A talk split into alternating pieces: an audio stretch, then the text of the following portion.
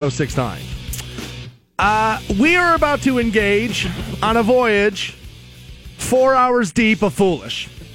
And what I mean by that is, if you've been listening the last couple of days, you may have heard that I have been suffering with a little bit of the illness that has been going around. Yeah. I slept for about 15 hours yesterday, came in, or the day before yesterday, came in yesterday, like all pistons firing where they should and all that, ready to go. I went home yesterday afternoon after the show and I took a nap again. Right. But now I've had the reverse effect to where when I woke up at 3:30 in the afternoon yesterday, I found myself unable to sleep at all last night. Jeez. So I got up at 3:30 in the afternoon yesterday afternoon and have not been back to bed since. God. Now the good news is, Canton, I'm gonna I, I have already found a scapegoat. Okay. Right? So, dude, I'm not going to yell at you. I'm not going to freak out. I'm, I've already found a scapegoat. He works here at the radio station. We've hated him for a while, so this is nothing new. I'm just going to, I'm just going to exercise the, the normal everyday hatred we have for this person with a little bit stronger of a muscle during the commercial break to Fantone. He shall be the only one of you that feels any brunt of the fact that I have not rested my head on a pillow. It took the smallest push this morning. I was like, you know what? F this dude. And Stansberry's like, you know what? F like. I just said, say, Fantone, watch out of my way, kid. I'll tell you how f this dude I'm gonna be today. Yeah, so there is that going on where I did not get a lot of the sleep. Now here's the good news. Okay. I have been down all the conspiracy theory like rabbit holes you can get your goddamn hands on, dude. I've been on the whether we've been to the moon or not. Well, that's a good question. I've question. been on that one, the 9/11 conspiracy, a bunch of them. Okay. Well, two really. I mean, it's only one night. Let's be honest. There's still a little laziness in me. Yeah. But no, I did go down the the, the moon landing. Uh, uh, uh, a conspiracy theory last night a little bit, and also I did watch a few of the Tom DeLonge from Blink 182, the UFOs. Although he calls them aerial threats, Okay. Are real guy like that thing. I watched a f- few of those.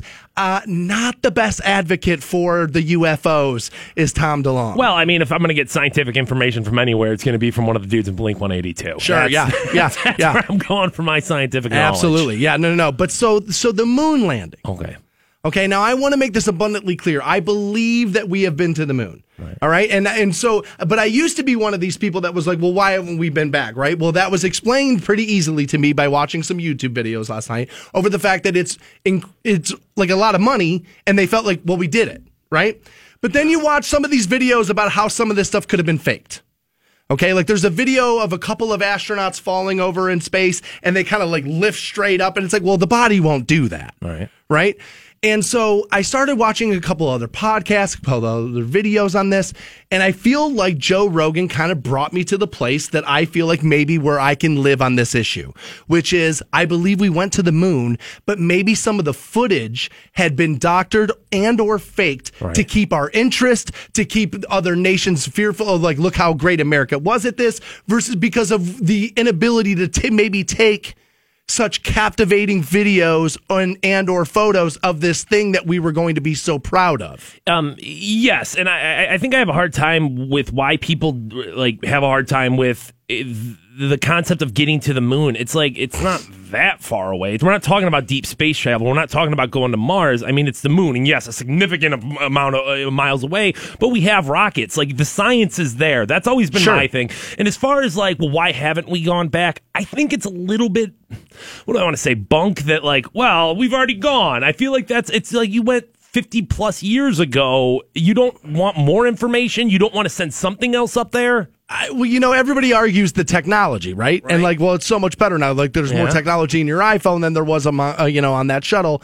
And they always say, I guess now that the technology to put back into uh, uh, crafts, like, I don't know, because you're right. We send unmanned ships, so it's like, why don't we do that? Wh- wh- You would think once and for all they would just go back just to shut everybody up. Right, and, and why not push it in the in, in the like? Okay, well, if the you know if the if the final hope of mankind is to get off planet Earth and to go resettle somewhere else, Like, start that groundwork now. What happens when a human lives up on the moon for a year or whatever? You know what I'm saying? Right. What happens to a rat or, uh, you know, a monkey when you leave it on the moon for a year? I'm sure it dies, but like, you know what I'm saying? There's, there's, there's knowledge to be gained there just to be like, well, we got the moon rocks and that's all we need. It's done. We're over up there. I feel like that's a little bunk. when he started walking me through the well maybe it's half and half i was like well yeah that's totally possible like maybe Yeah. yes we did go Yeah. but we realized that the footage we were going to have wasn't going to necessarily blow people away and so let's well we'll doctor a little bit of this up to keep them in it Which is a little bit crazy that the concept of like that fake news has been there that Well, long No, leaving planet Earth isn't enough to get people interested. Like it's like, nah, dude, I don't know. I don't know if I want to watch this. Uh, yeah i It's mean leaving planet Earth, especially then. I mean, it was right. like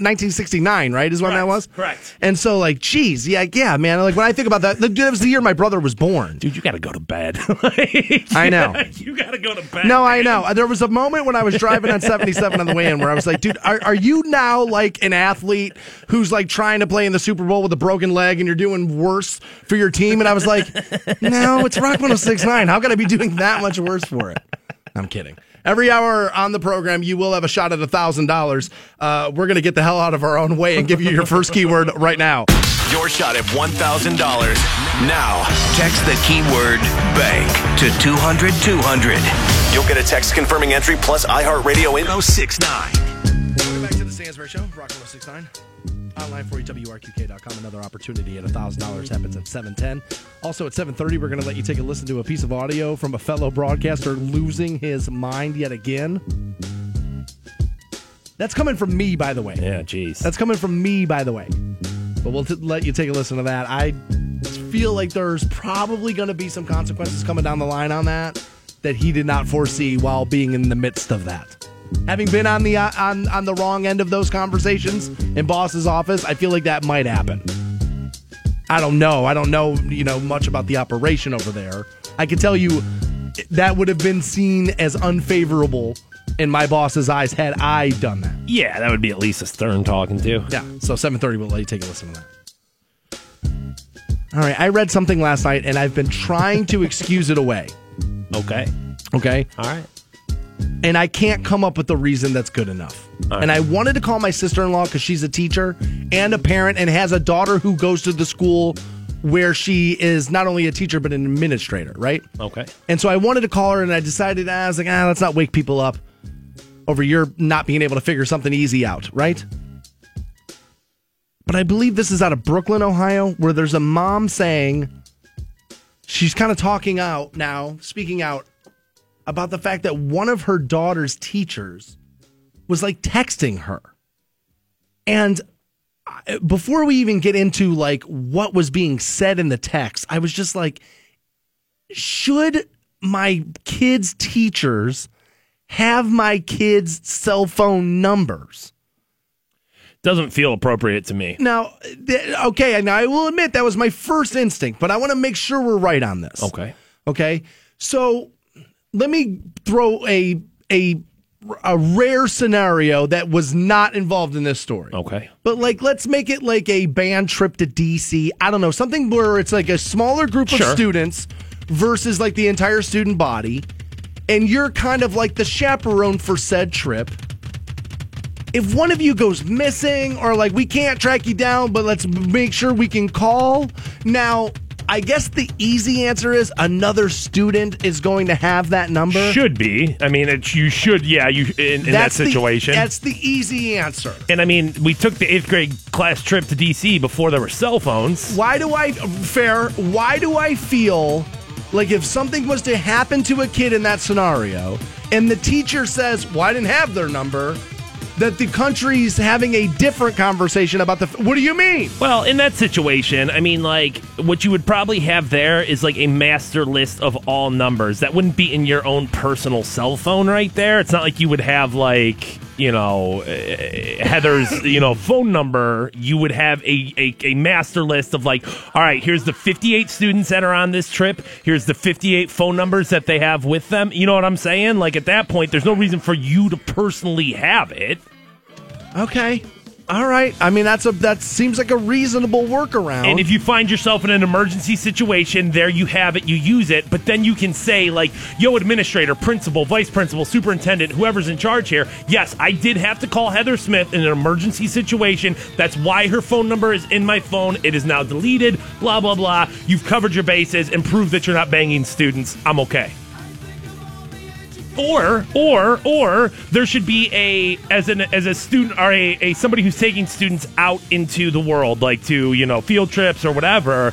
If you're doing that, how does the school not have like a burner phone where it's like this is the basketball team's phone? You know what I'm saying? And like here's Students the number. have the number. Students have the number. You have those students' numbers in that situation, but an administrator can always look in and see what you're sending, see what you're texting, see what's happening there, as opposed to putting it in your own personal cell Is that phone. easy? Like I don't know. Like if I have kids, like if I had a kid and they had a phone, what am I? Is it easy for me to see the text messages that are? Do you have that those kind of admin rights on on a phone? I mean, I think it's easy enough to do. I mean, the technology certainly I would, exists. yeah, I would imagine it. It can be. I, I just, I Like- wasn't sure. like radio stations have text in numbers, and our boss can always go look at that. You could set up a program very comparable to that. It would To be the, be the exact same thing. That's there. fair. Or or you could have um, uh, uh, student email addresses, and you've all got smartphones. You know what I'm saying? So from your student or from your work email address, you are now emailing that student. They're going to get it on their smartphone. There's a million workaway workarounds here. You're nothing you said to me rings weird. But what I will say is, I feel like if this happened, now this scenario we're going to tell you about uh, Brooklyn's way different.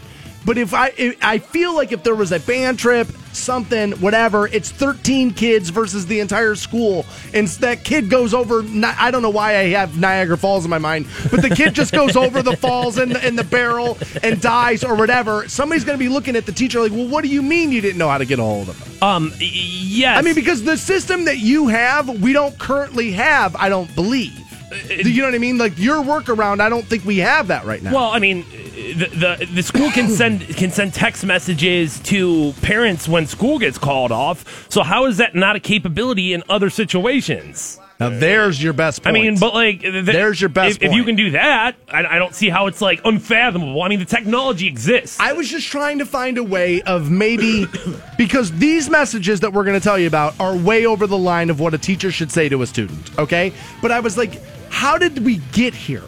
Like, was there a reason why this phone number was in the phone, and then something started to blossom out of that that was inappropriate? As an adult, I can't think of too many situations where I feel like it's truly appropriate to have a child that isn't yours, their phone number. What do you? Wh- why? What are you doing here? Yeah, I, I guarantee you, if this was my daughter, I'd be thinking that this was not right. Right. I mean, like now, if it's your niece, you know what I'm saying. Well, then fine, that's different. But I'm saying, like, as, as an adult in an authority position in a school, as a Non-family. coach, as something like that, I'm sorry, I just don't necessarily find that to be appropriate. I guess one of the text messages was her asking if she could go to the to the teacher's room to finish homework or something, and he said, "Absolutely, I would never not want you." Another message from him said, "I'm excited to see you tomorrow." And this is the one where it gets really weird. You don't understand the impact you have on me on a daily basis. Another one after that is, I can't wait to see you tomorrow. I miss you. Now, she's in ninth grade. He's a male teacher, and I think that's important because the story I'm about to tell you is a little bit different. Because I, w- I went to a private school before going into the Twinsburg school program. And we had a specialty teacher that was there to kind of like teach music and or drama class and I kind of like you kind of had to do all those things, right? Like it wasn't like you chose, you kind of had to do them, right? And he was a very, and I was always suspicious of him. I should point this out. I liked him a lot, and I felt like he was a good teacher, but there was always something I was like, you seem weird. But he would say to us on Monday, Oh, it's so good to see all of you. I missed you guys over the weekend.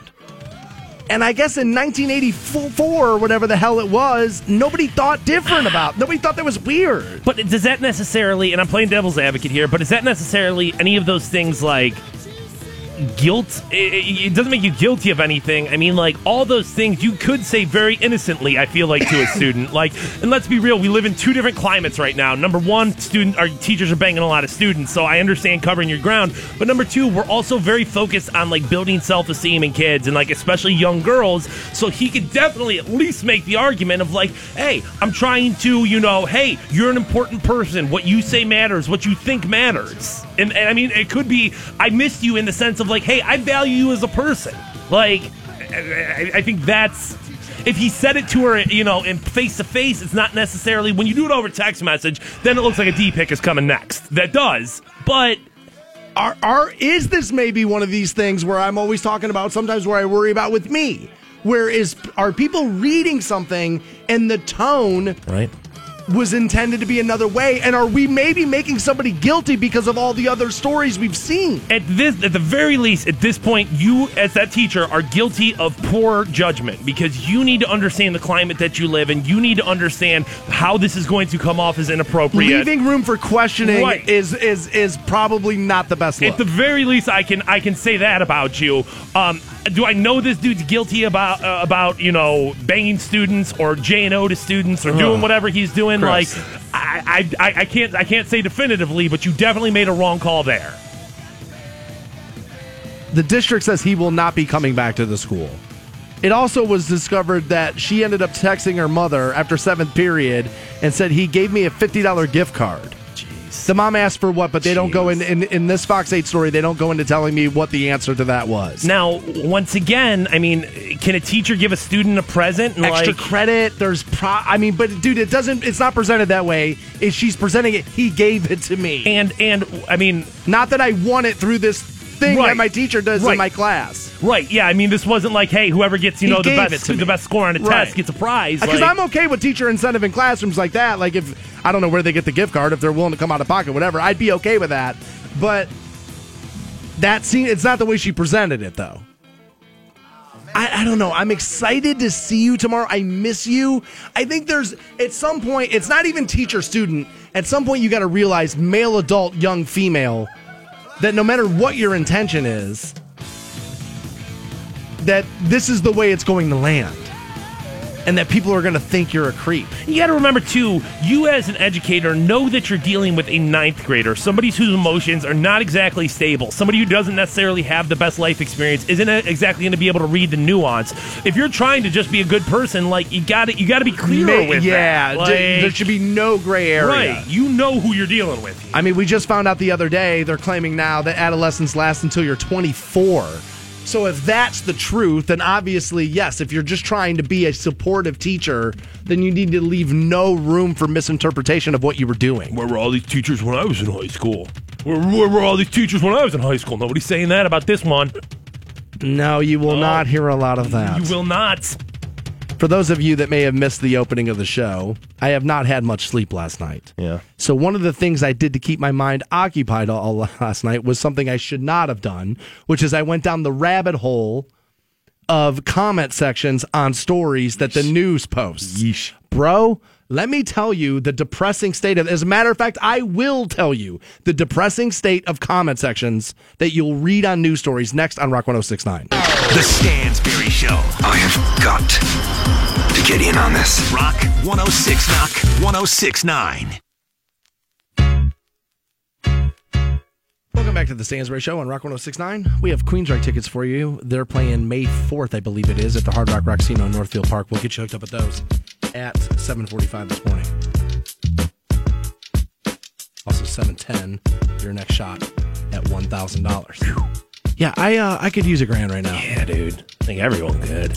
You know, I feel like a trip maybe I you know I, I, know I was saying for a while, yeah, maybe turn it into some new irons, but the golf game's never coming around. No, it's not. Like I'm never gonna be good. No, you know what I mean? No. So I feel like I could be good at sitting on the beach drinking. Yeah, you probably. You could. know what I mean? Like I've done that before, and I was suck. successful at it. I feel like I, you know, another shot at that might be the better way to spend that that thousand dollars. Again, I will say this: if you win the money. Mm-hmm. There's no rule that says you can't take me somewhere. Mm, now, there's probably a rule against me urging you to do that. But I, like the rest of you, when I take my company's online training, I pretend I'm watching the video and then just click the arrow that says next. Next, next. I feel like I can pass that quiz whether I watch this or not. They let you do it 10 times if you want to. They don't care. they know you're not you- watching. You know what that video? It's like adult safety town. It's like I know what the stop sign says, but I'm still gonna bump the car in front of me because I'm a five year old in a, in a metal car, and this is fun. What was I saying? I don't You're even winning a thousand Thousand dollars. dollars. Everyone gets money. So I've been reading this story out of Stow, Okay. where this African American couple is living in this, uh, you know, apartment complex, Okay. and they say it's high end, but I don't know it. Hidden Lakes is what it's called. Okay. I didn't know there was parts Okay. of Stow that were high end, but I- I, haven't been there in a while, so. I felt like when I was growing up in Twinsburg that they always looked down my uh, their nose at us. Oh, really? I always felt the opposite of like Stow Billies, where it's like, dude, you barefoot hicks out Oh, there. Yeah. see, I felt like Hudson definitely the higher. Yes. Stow, Twinsburg. Ah, I disagree with the order of two and three there, but I mean, Really? Yeah. Oh, I always felt less than. no, I, I, I Maybe I, it was different eras. Maybe it was. Maybe it was. Couple mean, we are eight years there. apart. Couple years there. But I know I well, yeah. I mean, I know they used to call it Snow High, but like everybody's got like the you know that stupid name for their school. course, that's that's an exaggeration, right? But apparently, this couple's been coming home to like awful things written around you know their door, um, racist uh, you know terminology. I think we all know what that was. Jeez. Um, people have been calling the cops, claiming that there's domestic violence going on. The problem with one of these stories is is that they were in Hawaii when the neighbor called and said that the guy was beating her up. Okay, so they're calling and saying that these African Americans are causing a disturbance, in the. Okay, okay. Yeah, so cops come and look at this. So the cops go and check it out, and they happen to be on vacation. Nobody was in the unit. Okay. So obviously, somebody along the line here has an issue with these. They're people. complaining about dogs barking. They're complaining about things, and they're looking. Yes, it's. I mean, basically, you read all this, and it's like we're trying to get this couple to move out. Okay. So they came home. I believe this is last Saturday with the N word written on their apartment door. I believe it was. Is what it was. Okay. So all of that's awful enough. And then I, like I said, I didn't get much sleep last night, so I found myself just on the internet. And so I went down the rabbit hole of comment sections. Right. And this is a story that I had seen yesterday, and I didn't do it in the rundown. And I was like, well, I, I don't know. I mean, it's like that's definitely messed up, and I wish that didn't happen. But you know, I'm I'm just gonna stay away from it. And then I read some of the comments this like early this morning, like two thirty in the morning. There I was with my phone in my hand, Right. and some of them were like, "Well, how do we know they didn't do it?" And I got to tell you guys, I'm pretty pessimistic, and I'm the guy who tells you ultimately I think most human beings are probably worse than they are good. Okay. And yet, when I read this story, them doing this to themselves to get the attention never crossed my mind. Never once crossed my mind. Now, it's not to say that it hasn't happened before. I mean, like it, it certainly has. I think there was something at one of the military academies recently where somebody said that you know, hey, this happened, and uh, it turned out that that person themselves what would did you it. What would you get from from from saying that this was happening by your neighbors? Um, uh, what do you get out of it? I, I I don't know if I can necessarily like put something on that. I would say if anything, people are going to say that you're trying to further this racist narrative. You're trying to hey, blame. You're essentially playing the race card on a much broader scale in a much more accusatory fashion. You read some of these other comments, and again, people are attacking her makeup and things like that. And then I read one of these. Of course, it's these people that have this happen. And I was like, well, what the hell does that mean? I mean, it wouldn't happen to a white person, Right. Like, I was like, well, like, what the hell does people? that I mean? mean, like, yeah. I mean, But to be I, like, I, I, I just, I guess my thing was this hit me before even reading the comments. Like the number one thing I say to Fantone every day is, dude, I want to go home. right. I want to go home. I'm done with this. Yeah. Now imagine being afraid to go home. Yeah, that's supposed to be like your home. That's supposed to be like, all right, A I cl- man's house is his castle. I close this door, and all of a sudden, like My world's problems okay. go away. Now, all of a sudden, when you have racial slurs on that door, right, it all of a sudden feels a little less secure there. it's all of a sudden I just felt I felt I felt terrible for these people, and then to read people accusing them of bringing it on themselves. and then not even like this wasn't even like a random person that yelled this at you or something. This is like your your home. This is like your neighbors. So like every time you get out of the car and there's you know John, the neighbor from next door, you're thinking to, to yourself like, is was it him? How can you hear in the story or read in the story that one of the neighbors called 911 to claim that there was domestic violence, wife beating going on in this apartment, and find out that they were on vacation, weren't even in the unit when the call was being made, and then still think that they brought it on themselves. Yeah, all evidence points to the contrary. I understand a healthy dose of skepticism with anything. I, I truly do. I think that was another one of my points because I'm usually that guy, and that it never crossed my mind. Just to go to it automatically, like, all right, well, that's my default response to this. That shows that there's some sort of a problem. It's there. a little strange. And I just thought to myself, as a guy who has anger problems occasionally, not all the time, but you know, all the time. but sometimes, you Some know, 'em. I've been prone to it from time to time. I feel like maybe Okay. some of you have maybe heard a few of them. Like, I just thought about that. Like, dude, imagine carrying that around with you all day. Like just being like I just as a guy who's been trying to let go of a lot of the, those issues. Not that mine were racially motivated like this is. Like that's just creepy and weird. I just get annoyed by stuff. I you know I mean it's not necessarily the same thing at all. It's just why in the hell. I just, as a pessimistic person, the last people I was going to try to place blame on was this poor couple who's coming home and having to deal with that. It just seems very strange to me. Your shot at $1,000 is next on Rock 1069. The Stansberry Show. That guy knows how to party. Rock 1069. 1069. Welcome back to the Stansberry Show, Rock 1069. Coming up at 7.30, we'll play you a piece of audio of a fellow broadcaster losing his mind and probably getting himself sat down and talked to by management. We'll let you take a listen to that. Before that, however, your shot at $1,000 coming up at 710. Now, I, uh, I would imagine that after dudes have been on a date and they're nearing the end of it, that if you feel like you've made a connection, that a lot of what is on our minds is like, dude, I wonder how he turned this into sex for me, right? yeah, yeah. Right? I mean, ultimately, when you start going out with people, it's obviously because you're looking to at some point make a connection, take each other's clothes off, and connect on a different level. Right. Right. You can Netflix. You, you know, you can do all that kind of stuff with your buddies. At the end of the day, you're looking for somebody to have sex with, right? Yeah, and you're usually, I think, for the most part, looking to make it happen as soon as humanly possible. So I think a lot of guys, you know, hey, we've made a good connection. All right, well, like, is this going to happen tonight? Is this going to happen a week from now? Is this going to happen three dates from now? You know, yeah, I think that's uh, pretty commonplace. So Men's Health decided to tackle the issue for us. Good. We need somebody to. and they went and talked to a couple of like you know relationship therapists and the like and they say that the best approach is just straightforward and direct and their example here is to pull her close to you whisper in her ear i really want to be alone with you would you like to come back to my place Okay. I okay. Now here we because I see this advice in these kind of columns a lot. Okay. All right. And I feel like at some point we need to address an elephant in the room that I think goes underreported in telling people to be direct and confident. Well, what better place than the Stansberry show? Let's get it out there. I think telling non traditionally non confident people to all of a sudden shed who they are and try the confident routine is where a lot of this stuff is bringing us into me too situations. I think sometimes you got to realize who you are. And I've always said, like, back in the day when being on the radio, people would say to me, you know, you say some stuff that's on the line.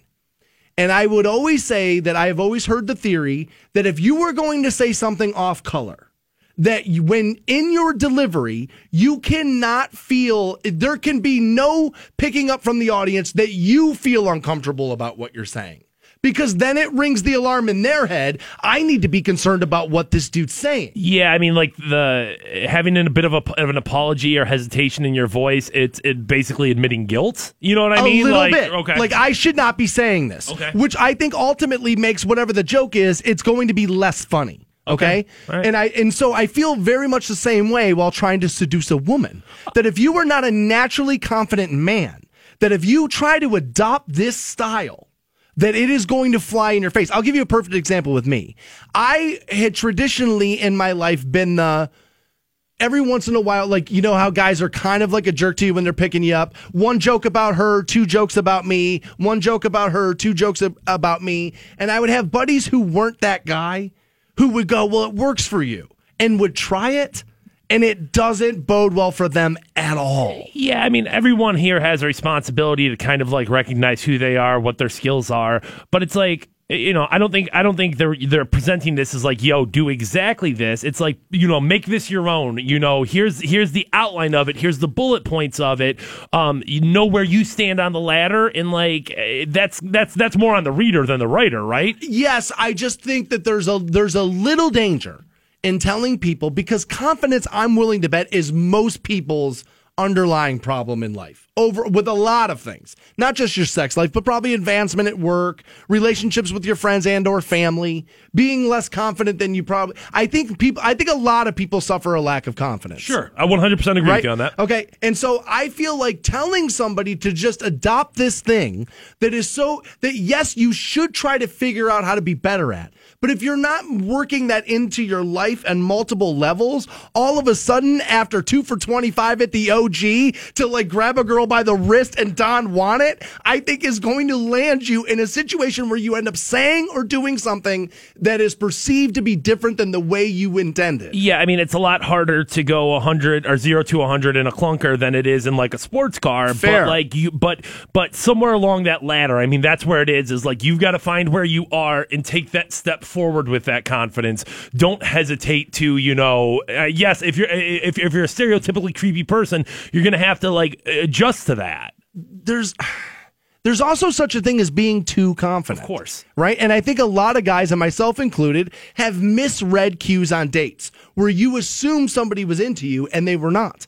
And so if you are too confident, and I have made this mistake, if you were too confident on a date and you end up going into the, you want to come back to my place? She's also now looking at you like, dude, are you an idiot? Like nowhere along the, the me reading the wine list twice after we've already ordered the bottle did you not realize I may not be into you. I just think telling people to get out of their comfort zone. I get that it's cool with real quick Gary V clips and all this stuff, but at the end of the day, I think it's, it leaves you open for a lot of swings and misses. Yeah, and but I mean uh, that's how that's how you get better, right? Like that's how you that's how you learn it. You're gonna swing and miss there. Take a few chops. Right, and I mean the difference is here is right. it's you're not swinging and missing with a D pick, which is inappropriate for you to say to a woman after a date, like, okay, hey, you know, and, and not even not even like, hey, I want to take you back home and bang you the f out. Like this is like, hey, I want to spend some time with you alone. Do you want to come back? Like that's different than you know pulling it out and being like, yo, get to work, b. Now, maybe.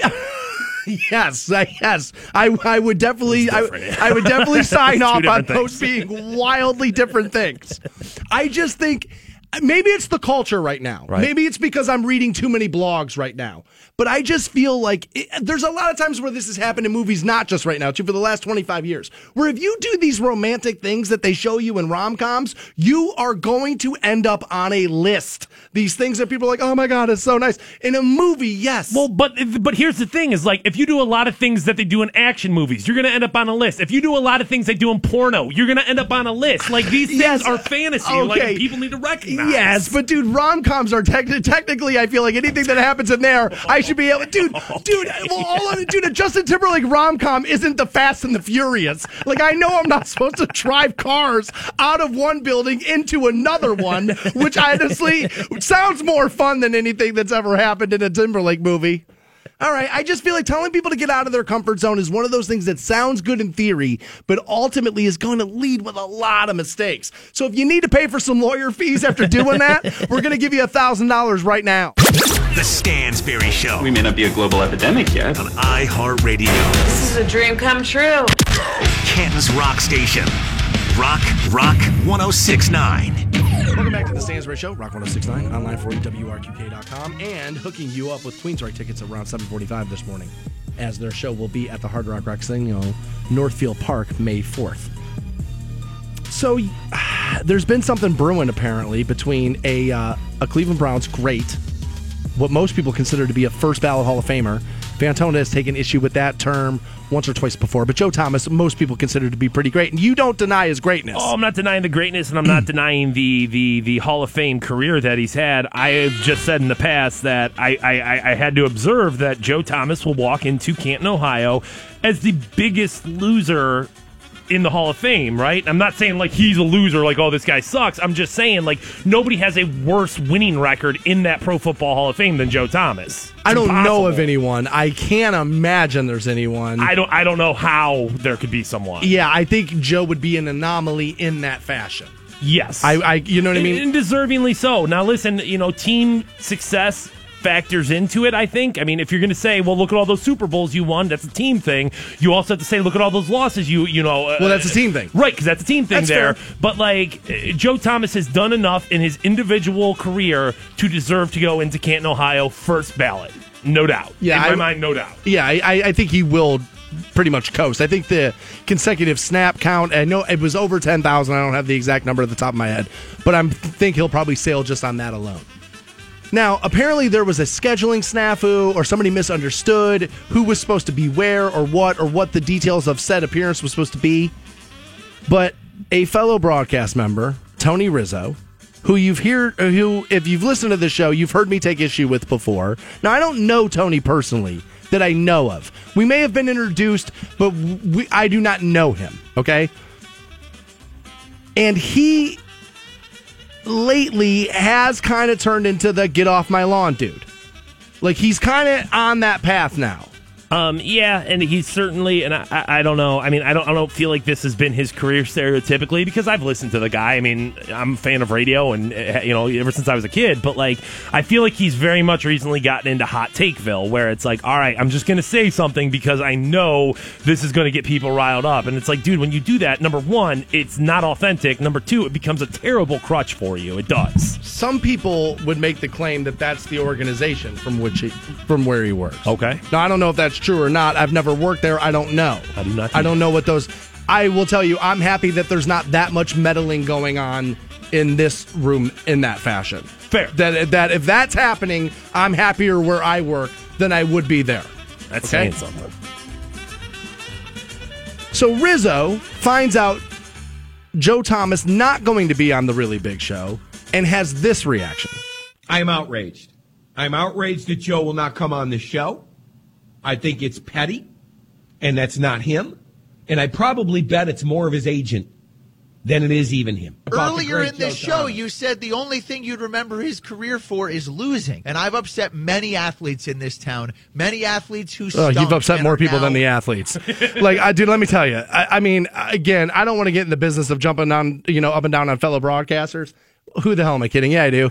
I, uh, dude, that kid, I've never understood his appeal. Aaron Goldhammer, too. You're talking about? Yeah? I, I've never understood his appeal. And ultimately, I've always pointed, look how happy he was with the reaction of when they drafted Johnny Manziel. How do you take anything seriously out of that dude's mouth after that? And the thing I'm going to say about it, and the thing I don't necessarily, maybe it's not appeal, but he knows he's the heel now. He knows he's the guy that That you everyone hate? hates, and he embraces it. I There's a talent in that. There is. It's hard. There's a ta- dude in like pretending you're the town idiot on a radio program, being the heel on a radio program. Like those are hard jobs, and if you can do it well, there is a little bit of a, the tip of the cap that oh my god, you got me in a place where I'm defending Aaron Golding. Love it, baby. Oh my god, I hate that. No, screw it.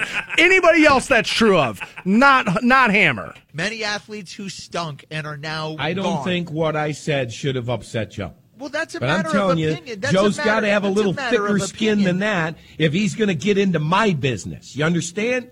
He ain't playing for the Browns anymore. I think that's evident after looking at him yesterday. Now, is that updated by anyone else? Is anyone else confirming that? Because last we talked to Munch. Didn't Munch seem very much to think that Munch has said multiple times on this program he's dropped cryptic hints that he's almost like heard it maybe or that his strong feeling not that munch is right but he has definitely indicated on this program you'll hear him again tomorrow uh, in the 7 a.m hour on loan from fox sports 1350 that he has definitely indicated that he ha- is feeling that joe thomas is going to return next year. I think that's evident after looking at him yesterday. We'll get the so that's a shot at the body right that's a, after looking at him yesterday i'm assuming that's a shot at the shape of joe thomas that's what I would assume. because didn't all this start from the fact that Joe Thomas took a day off of practice? Yeah, this is all. This all goes back to Joe Thomas. Um, at the time, the Browns reported had taken a Veterans Day on a Wednesday in the in the year. Now it came out later that Joe Thomas was hurt, or he was injured, or he just wasn't capable of practicing that day. But prior to knowing that, Tony Rizzo kind of like, you know, dude, you're on an 0 and 16 football team. Nobody should get a day. The leader of that. And I think there's valid point there, dude. I do. I understand if you're injured, yes, take the day off practice. We need you on Sunday as opposed to Wednesday. But if you're just taking Veterans Days, if you're just like, ah, dude, I'm old, I don't want to do this. I know in today," 16? Yeah, yeah, I could get behind. Now, as a guy who's taken issue with Rizzo before, I could get behind that. Now, if Tom Brady does that, I guess I can see it. But Joe Thomas, it's like, I, yes, you're both Hall of Famers, first ballot Hall of Famers. Different, though. But you're in a very different situation. Very there, different where, situation. Where with Tom Brady, you can point to your resume. With Joe Thomas, it's like, dude, you're the leader of this team, and we haven't won a game. yeah, there's valid point in that. On the tomahawk, I'm sure. on Joe. But I'm telling Now, okay, the Tomahawk. That is Joe Thomas's podcast with um Andrew uh or not Andrew um Andrew It's Hawkins. Yeah, yeah Andrew yeah, Hawkins. Yeah, yeah, yeah, with Andrew Hawkins. So they have their own podcast now. It's Like called every athlete in the it's world. It's called the Tomahawk, and uh, from what I've heard, I've never listened to it. A lot of people in Northeast Ohio like it. That's just what I. Well, Joe's a pretty open dude. Like, he'll give you answers. yesterday. We'll get the official word on the tomahawk, I'm sure. on Joe. But I'm telling you, he's coming to my world, baby. You're coming to my, I'm a made man in this town. Yeah, I In wouldn't this- have went there. Yeah. Wouldn't have went there. Don't now, you know who I am? now, dude, Rizzo. I mean, dude, what makes you a made man?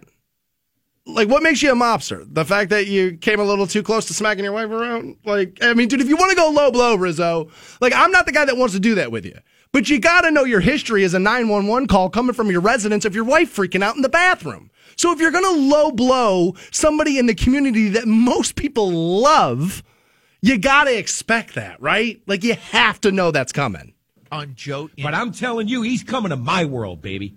You're coming to my, I'm a made man in this town. Now, I think that that's a cocky thing to say, and I understand who just told you that, right? I'm pretty cocky.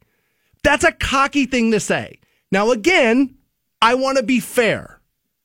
Rizzo had, no matter what you think of him, because I know what Twitter's going to tell me, I know what Facebook's going to tell me, but the guy's been able to stay around and relevant in this business, in a market for long enough to where I don't know if you should be calling yourself a made man, but the point is Yeah. he has established himself as a as a sports talker of the town. Yes, 100%. I mean, if we're really getting down to it, do I think Tony Rizzo's a made man in Northeast Ohio broadcasting? Yeah, I'd be a liar to say that he wasn't. I mean- Probably would make the Ohio Broadcasting Hall of Fame. Could be in it, and I don't know it Right. I mean, so like. because I don't pay attention to that Dude, stuff. dude- I'm never going to make it, so I don't care who's in it. Dude, dude, dude, That's legit. dude's got a bit of a point there, but at the same time, it's like y- what you have to recognize too that like saying that, like, what does being a made man in in, in Northeast Ohio media really mean? It's not like it's not that much. Like, all right, now there, there's been rumors that that Joe Thomas could be the replacement for Jon Gruden on Monday Night Football. Right? Right. So is this jealousy out of Rizzo?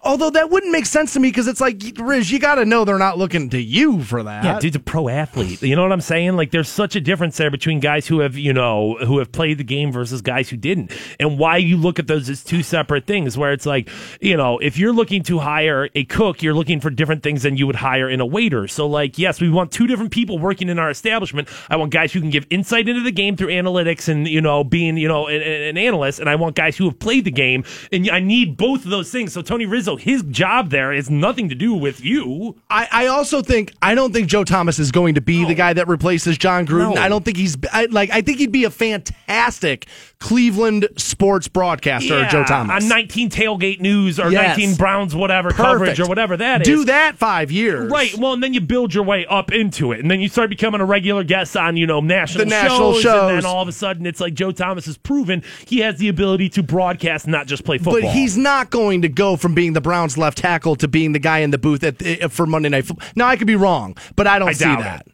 coming to my world, baby. You're coming to my, I'm a made man in this town, in this in this media. You're coming to my world. You gotta you gotta earn your way in my world. You don't just get a free pass because you were good at playing tackle in the NFL. Yes, you Good do. luck with the tomahawk, Joe. yeah, you do. Yes, you do. Yeah, you do. And here's the thing that's crazy about that statement. Who's going to know that better than somebody that's had behind the scenes access to the to the organizations for decades? You are 100% a made man. You think that you think that that that that let's look at the at the athletes that Cleveland has genuinely loved and and and and, and how quickly we would accept them back. if Matthew Dellavedova came back and wanted to be a Cavs analyst, dude, dude, dude, all of Northeast Ohio would just have a, a Cavs rection Dude, like none other. I said it during that stretch when we had Delly. He hit that three that one night in that big game. Dude, that guy could have had sex with your wife that night. Look at Josh Cribbs, and I mean, like he was a part of a, a slew of piss poor Browns organizations, just a slew of them, dude. And And, still, still, 19 Action News, you see him out there, Josh Cribbs, baby. Yeah, not a lot of other franchises are wrapping their arms around Josh Cribbs that Look hard. at Dustin Fox, and I mean, no, you know, no, no offense to that dude, but never even really translated his talents into a like solid professional playing career. Is still a made man in this town. Jerod Cherry, perfect example right there of somebody who's a made man. Bob Golic on WNIR, dude. Are you effing kidding me? Are you effing kidding me? yeah, I, I mean it's. like, come on, dude. Yeah, I, I mean you can. Yeah, I mean Joe Thomas is definitely going. Like he, what did he say the other day that people aren't going to care about him after he's done playing? Yeah. That's insanity. That guy will slap his name on a car dealership and sell two million cars. The only bright spot from the Cleveland Browns organization, Or whatever the arguably, business is, but- arguably in the last 20 years, the brightest spot we've had in the last 20 years is Joe Thomas. Fair. And and let's be real, dude. I mean, we're talking about we're talking about a team that has sucked consistently for the past 20 years and it, in a sport where nobody effing cares about it anymore because we're all protesting it man oh man dude joe thomas getting into the booth causing a lot of controversy for something nobody gives an f about Yeah, I mean, you're spending a lot of minutes on the guy, right? And you want to call him petty, but this is all about the fact that y- that you got that he bumped doing your show. I mean, I get it. Having a having like a guest kind of cancel or change the parameter or whatever, it is. It's annoying. Well, but he didn't cancel. He didn't cancel. He said, "I'm not doing your show anymore." There's like, it's not like it's not like he screwed me over. I've been pro, I've been promoing this Joe Thomas interview all day long. Hey, 9:30 coming up. Joe Thomas on the on the Big Show, whatever the hell it's called. Like he didn't he didn't screw them over in that capacity. He didn't put out a tweet saying, "Yo, f Tony Rizzo." He said, "I'm not doing your show anymore, dude, because of something you said about me. Welcome to consequences to, to your actions." Right. I mean, what? I mean, uh, I mean that's uh, it's in bounds. It's not crazy. It's uh, you're, you're not the first broadcaster this has ever happened to. Like, dude, this is like the second. Mil- I mean, wasn't it last year he was going to mow down the parade, dude? Yeah. Chris McNeil was going to Yeah. mow him down with the car. Yep. Like, I know I've had my outbursts, but and I think if anybody who has listened to me throughout the tenure uh, of me being on the radio will tell you that there has been a shift in presentation because the expectation from the audience there you, you people most people have shifted and I've talked about this with Lewis Black. A lot of that anger stuff isn't in vogue. It's not this it's not we've seen it. That's not what you're after these days. And so there needs to be a shift in the and so I just think what you're dealing with here is I think there's jealousy over the fact that these athletes get like, you know, their A's kissed throughout their career and now it's so much easier for an athlete to turn into a and I'm going to use air quotes here, media member after they're done playing due to podcasts. And a lot of these guys are going to surpass the popularity of radio dudes who have put 10, 15, 20 years into their career and you're, they're bitter. Like, I don't know how this isn't that. How many times has he mentioned the tomahawk thing? And it's because you're bitter about that. Why be bitter? That stuff doesn't ever really bother me. Because I always feel like cream will rise to the top. Now, I don't know Joe Show. It might be great. Like I said, he's a pretty personable guy. So if he's in there being real with you, I think the show probably has the potential to be pretty good. But only when you're worried about somebody toppling you are you really this angry about it. I would think. I don't know. You're coming to I'm a made man in this town. Oh, you dick. I'm sick. I can barely laugh that hard. You're coming to my world. You gotta you gotta earn your way in my world. You don't just get a free pass because you're good at playing tackle in the NFL. Now, Good luck with the tomahawk, Joe. I think he's probably already mad. Like, dude, what? Let me guess. They've shown him downloads of the daily podcast he puts up versus the Tomahawk, and he feels like his, his territory's being stepped on. They charge for their podcast too. What? Yeah, you pen. I think it's like ten bucks a month or something like that, and you get all the free, really big show on demand or whatever. See, the I'm. I'm stuck in the middle on that. All right, because I there is part of me that does this for a living that feels like these industries, all of them, all the entertainment industries that are like audio and visually based now, have done a poor job of pushing so much content out there and not charging anybody anything. that now radio was always built on that though. Turn it on and there it Yeah, is, and there right? it is, yeah. I mean, it's not movies. You always paid for the movies. You always traditionally you paid for music that you wanted to own. And- we were always there for you like a warm blanket. Well, and, and, and you can go with, uh, you know, no, you have to pay every single time to listen to this, but you're you're not adapting at that point. The world has changed. It's up to you to recognize that. And how do I make money with the hand that I've been dealt, as opposed to like, all right, no, I'm just charging you to listen to my podcast. Like, it's, it's not how people listen anymore. It's a little egotistical. Now that's not him, right? I'm sure. I'm, I mean, that's corporate. that's a company thing. I'm Yeah, sure, if sure. he had his way, he would rather his people be able to get his his content without that. for, just for an 0 16 team in a sport that nobody gives an F about, reportedly. Man, the Browns make news, dude. Just can't stop. Won't stop. Won't stop. Can't stop. Won't stop.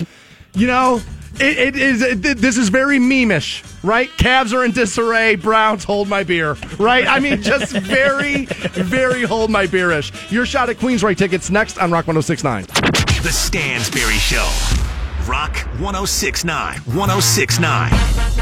Welcome back to the Stansberry Show, Rock 1069 online for you, WRQK.com. We have those Queensrÿche tickets for you. You'll have them momentarily. 1 800 243 7625, the number you need on those, and then you'll be at the Hard Rock Rocksino in May. Check those guys out.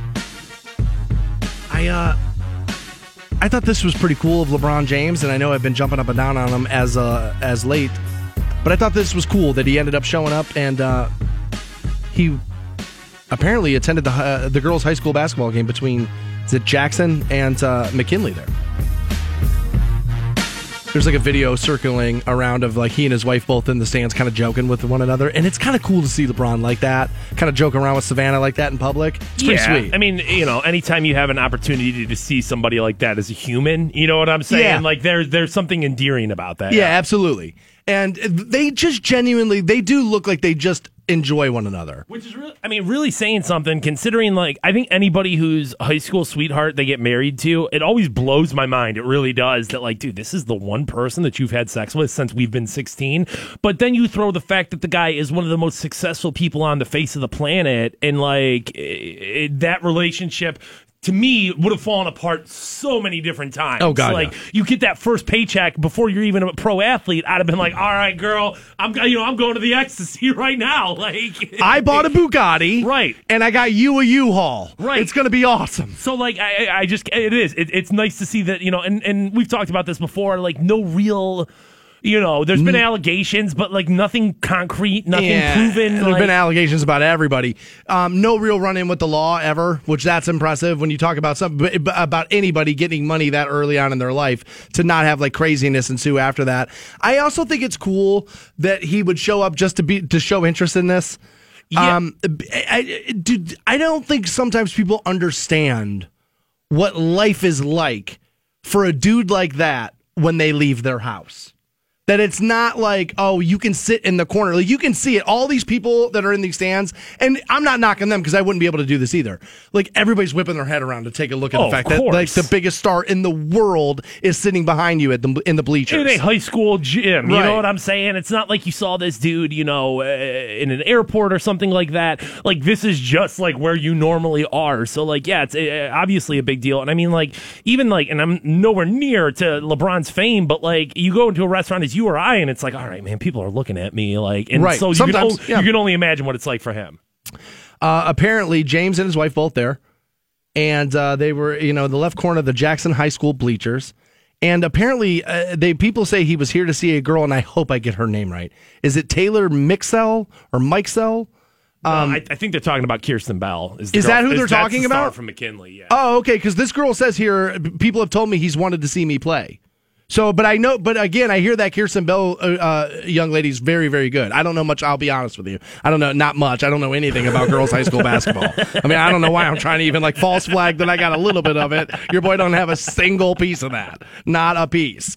And I think that's interesting. As like, I know they'll make NBA guys looking at the camera and read that thing. We care about the WNBA, but now I can almost kind of believe it out of LeBron that he has an interest of the game enough to come see high school girls play it. he um uh, he he wants to see greatness and i think at this point especially on a younger level i think he appreciates and you know you saw him thank his younger self before that third or congratulate Man, his younger people self want to beat him up over that all day yesterday? well, and I, I think that's a big part of it is I think he's looking back at like, man, you know, being 15, 16, 17 years old, you just don't know what life holds for you. Like, and I think he has a new appreciation for, you know, somebody standing there with, is, you know, with that potential in their hands like he used to have. what do you make of Dan Gilbert wanting to sell the Cavaliers? Um, I've heard that that's a, a false allegation by Stephen A. Smith. Um, but if you're gonna do it, I guess do it. I mean, I'm not gonna hate Dan Gilbert. I refuse to, just based on the fact if he's the owner that brought a championship to Cleveland. But like, I, you've made you, you've made some mistakes in the past, and like, if this is if this is what it takes for the Cavaliers to be what they're gonna be, like,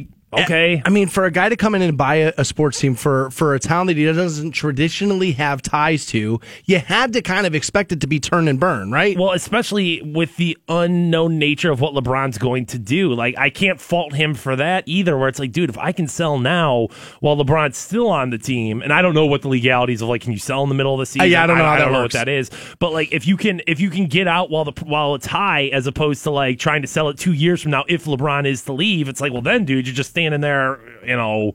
With a limp D in your hand, I like, mean, what are you gonna do? if I remember, I heard the facts. I heard the numbers on TV the other day. Was it three hundred million bought for? Probably going to sell it for a billion. Yeah, that sounds about right to me. That's that's about what I think. I heard it was three hundred million to acquire. Going to sell for about a billion. But if you wait, if you don't hit it while it's hot, you're going to sell it for 400 million and all of a sudden it's going to be like, "Damn, where did all that money go?" So I I- Dan Gilbert do what you got to do, bro.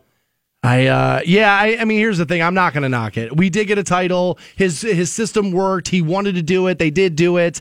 At the end of the day, I the only time we care about owners is when they will or will not pony up more money for an athlete we want. Right. Outside of that, we don't care about these dudes at all. We do have Queensrÿche tickets. We'll send you right now if you're caller 17. I'm so proud of myself for remembering Good that. job, buddy. 1 800 243 7625 is the number you need on those. And your shot at $1,000 is right around the corner on Rock 1069. Toby Boys brought popcorn. The Stansberry Show. Because I'm about to put on a show. Rock 1069. 1069. Welcome back to the Stansberry Show on Rock 1069, online for you, WRQK.com. Your opportunity at being $1,000 richer is moments away. I, as a cord cutter, need to get to someplace where I can watch television this afternoon Okay. because we golf nerds Oh jeez. we get Tiger at Torrey Pines today. He is. Uh, this is his first tournament of this uh, particular season, from what I understand. If I'm if I'm calling that information properly, and a lot of historic moments in Tiger's career have come from Torrey Pines. Knows the course well, plays it well.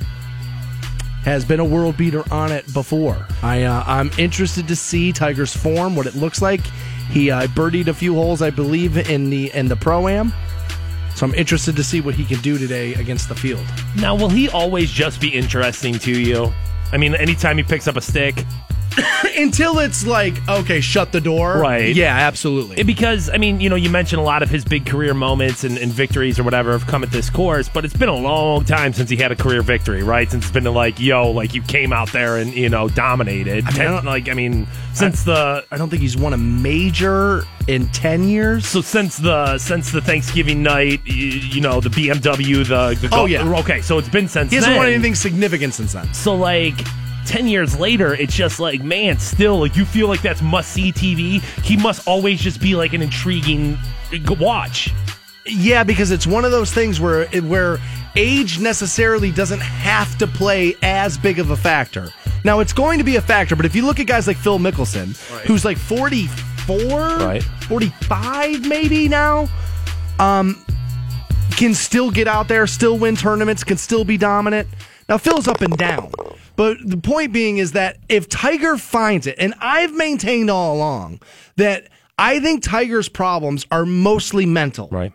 And I think that, that that he leans on the physical thing because his mental game has like somewhat snapped. I think the the the, the breakdowns and the marriages and that kind of stuff and hearing legends of the game kind of talk about the fact that he's never going to be able to get it back and this and that play a factor. I also think he gets out on a course and he gets guys like Dustin Johnson and like Bubba Watson who are young and who drive it or who are capable at least of driving it by him that mentally he starts thinking, "Oh my god, I'm not Tiger Woods anymore." Yeah, I mean, it's got to be a combination of all things. I mean, I'm sure his body just gotten older and, you know, it played with injuries and uh, it just seemed to be throughout his career that, you know, things were wrong with his body. But yes, you lose confidence in it and all of a sudden your mind is like questioning yourself. That and, game's all and, confidence. and, and a huge part of it is, you know, you define yourself as this person, as this dominant athlete, as the greatest in the world. And then all of a sudden you don't have that. Very tough pill to swallow. Yeah, it's it, it's it's a hard thing, especially when these young kids are so good. Like you guys got, you know, you got Jordan Spieth, you got the Jon Rahms of the world, and you got young.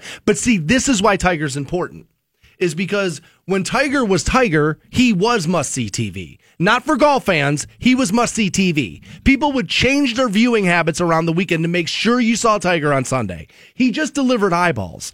And if that's capable, if a golfer is able to do that for you, I maintain that if Tiger can come back and play at that level, that maybe some people who kind of come in and check Tiger out can realize, like, oh, I like this more than I'm willing to admit, maybe. Yeah. And this Jordan Spieth character is pretty interesting. Yeah. Or this Jon Rahm guy out of Spain is pretty interesting. Get the taste back in your mouth, and all of a sudden it's like, oh, oh yeah, I did like this. I Yeah. mean, you know, it's like listening to an artist you haven't listened to in a while, and you hear like one of their hits on the radio, and you're like, dude, I should listen to Rage Against the Machine again. Now you're never going to see people come to it like eh, well, not until again. Be, what you cannot deny that what made ta- what made a lot of what Tiger being must see TV was is that you didn't necessarily you weren't accustomed to an African American kid Right. being that damn good at golf. There was a little bit of an anomaly factor that went into him. So I understand that even the phenomena that is Tiger, you're not going to turn all of those people into weekly golf fans. But I got to tell you, dude, with like, and I was a big proponent of it, and I want to remain one as they're going to put one here. But you got things like Top Golf now, and you got all this stuff. Th- there is going to be a threatening of th- of people playing. There's already we've already seen a massive decline in people playing the game. Once Tiger was kind of done, the amount of people playing the game went way down expensive, man. and it's an expensive is. thing and there are a lot of things coming for it and threatening it and tiger playing really well is sort of a, a I mean it's it's a Hail Mary pass that can bring it back to a little bit more of relevance.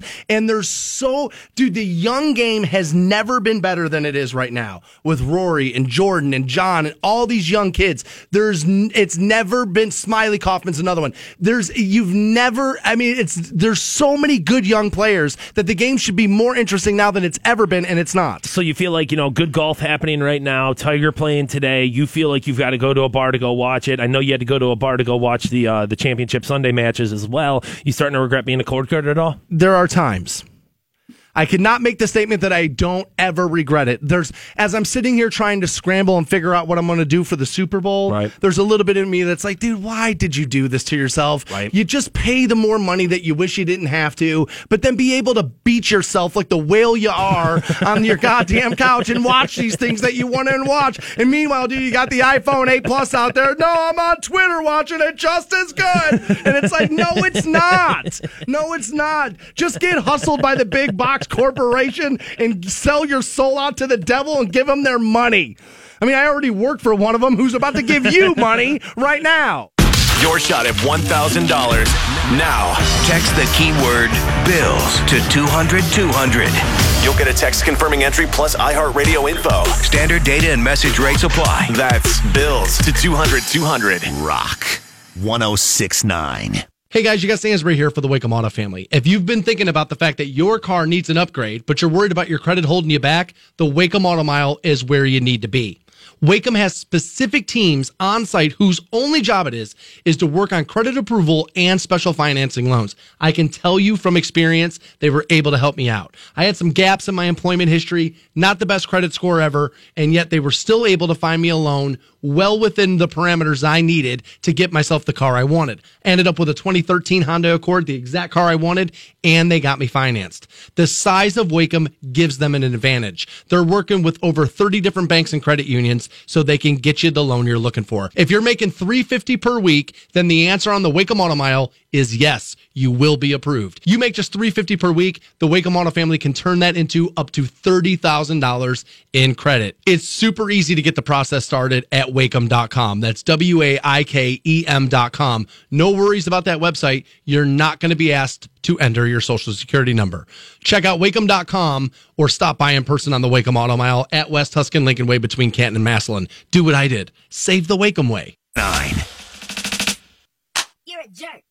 You're a jerk. Welcome back to the Stansberry Show on Rock 1069. You're a Online for you, jerk. WRQK.com. You're About to get you hooked up with a a pair of tickets to check out coaching greats You're a jerk. Jim Tressel and. John Cooper. This will be Sunday at the Palace Theater. Our good friends over at the Waikem Auto family, your presenting sponsor, they were nice enough to get us hooked up with some tickets so you guys could go and check that out. Now, as somebody who's not necessarily the biggest fan of the Buckeyes and myself, I uh, I will admit that's pretty friggin' cool. Yeah, that's dude. cool. That I mean, that really is pretty awesome. Yeah, you'll want to talk. you- You'll want to hear, you know, Tressel speak for sure. For sure. I saw this yesterday, and I have to imagine an entire university just leapt for joy. And I don't know if this is um, new. I got to imagine with how many universities we have in this country that this is not the first time we've seen this. But the University of Akron, they're saying now, will eliminate nearly all Friday classes starting this coming fall. The school announced the new schedule on Wednesday. Officials say the move to cut to four days will open up the opportunities for work experience, internships, research, and other activities. And they're right about that. I would, I, I know a lot of college students constantly complain about that, about the workload, and then trying to have to work on top of that. That sometimes you're just in a situation where something, something is is suffering because of that. Of course. I mean, there's no way that you can prioritize everything on top. Of course, that's, that's they stay here. Matthew Wilson does, the university president, that, that the move will not cut down on total classroom time. Many classes currently taught in the 50 minute sessions on Mondays, Wednesdays, and Fridays will be switched to a two day schedule with 75 minute classes. So essentially, what they're going to do is you're going to keep you in school longer, or sorry, class, or, you know, uh, longer, but for less days. And we talk about this in the workplace all the time. And most people seem to opt for this in their i i- for their work life. But why do I feel like people are going to freak out? And the moment I read it, it did kind of feel to me like, are we slipping our standards?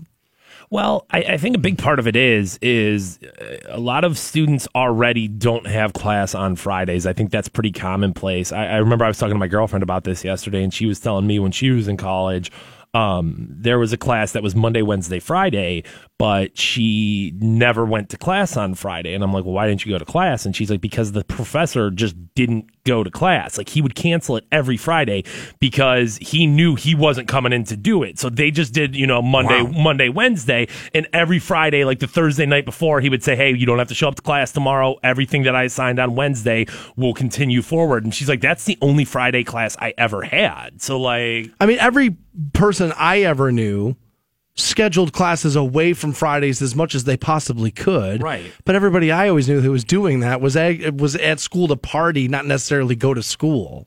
Now, uh, if if if this is a class that it's like no, it's we have to meet three times a week at minimum to because that's the thing is no classes are meeting five times a week. There's going to be days off within that Sure. week. So like if it's one of those classes where it's like no, we can't get this workload done with only two days of class, even with the extra time. Well, then run it Monday, Tuesday, Wednesday. You know what I mean? Like there, it's not like it's not like this is like oh we can't like It's not an impossible workaround. right. So like uh, I, I don't see too much of an issue with it. I'll tell you. Well, no, I'll tell you why I don't see an issue with it. I guarantee you, what's going to happen is you're going to see engagement go up. You're going to see scores go up in these classes when you take the Friday classes away. Now, with colleges, I understand, and you brought up a good point because it's party related. Most of them probably are going to want that Friday off, but given the opportunity, if you could have that Friday off or you could have that Monday off, which one are you picking? That's a tough call. Um, I'll tell you what. This is such a me answer. this is such a me answer. You and the because. I, be, be I want Monday off because the golf course is going to be less packed on Monday than it is on Friday. You know what I mean? Like you ask Stansberry 10 years ago what's he want, 15 years ago, then give me Friday because Thursday Thursdays. Right. You know what I mean? Your boy's Right. still running hard in the bar and all that. Now that I don't really want to live like that, I'd rather play golf all day. And so, but dude, Monday, dude, even the doctors have a hard time getting on the course on Monday. It uh, it feels to me like it feels to me like Monday would be the better answer there, just because I feel like you're extending your weekend, like making it longer on the back end opposed to the front end. You know what I mean? Like eh, there's a little bit of me that's like, well, on Sunday, you know, you always get that like feeling of like, oh god, I gotta go back tomorrow, and like you, like you would have that extra like yeah, that sets in for us, by the way, at like 1145 in the morning. early, dude. I'd Early. say sometimes earlier than that. Like that's why I try. I'll go out of my way to wake up Sunday as early as I possibly can, so I still feel like I'm getting the day. Now, it's not the toughest thing in the world to do, but when I wake up on Sunday morning, one of the first things I do is like, all right, I got to start planning for tomorrow. And it's not necessarily like, boy, the trials and tribulations of Matt Fantone. He's just such a, but it's like, dude, that day becomes a work day for me because I know, like, you know, a lot of jobs you don't have homework for. This job you have homework for. Yeah, I say all the time, like this job is one of those things where it's like you're kind of always working and you're kind of never working. Like it, it's essentially we do work twice a day because you go in, you do the show in the morning, and then you have to get the show ready for the next night. You can't just come in there five thirty in the morning and then wing it. Like Well, that's you cra- you can, can, but it's not very good. You can. It's egotistical and it will bite you in the ass. The best theory I was ever taught about the business by a guy you all would know as Pig Vomit, but he was actually a brilliant programming mind, and I revered Kevin Metheny, who once told me.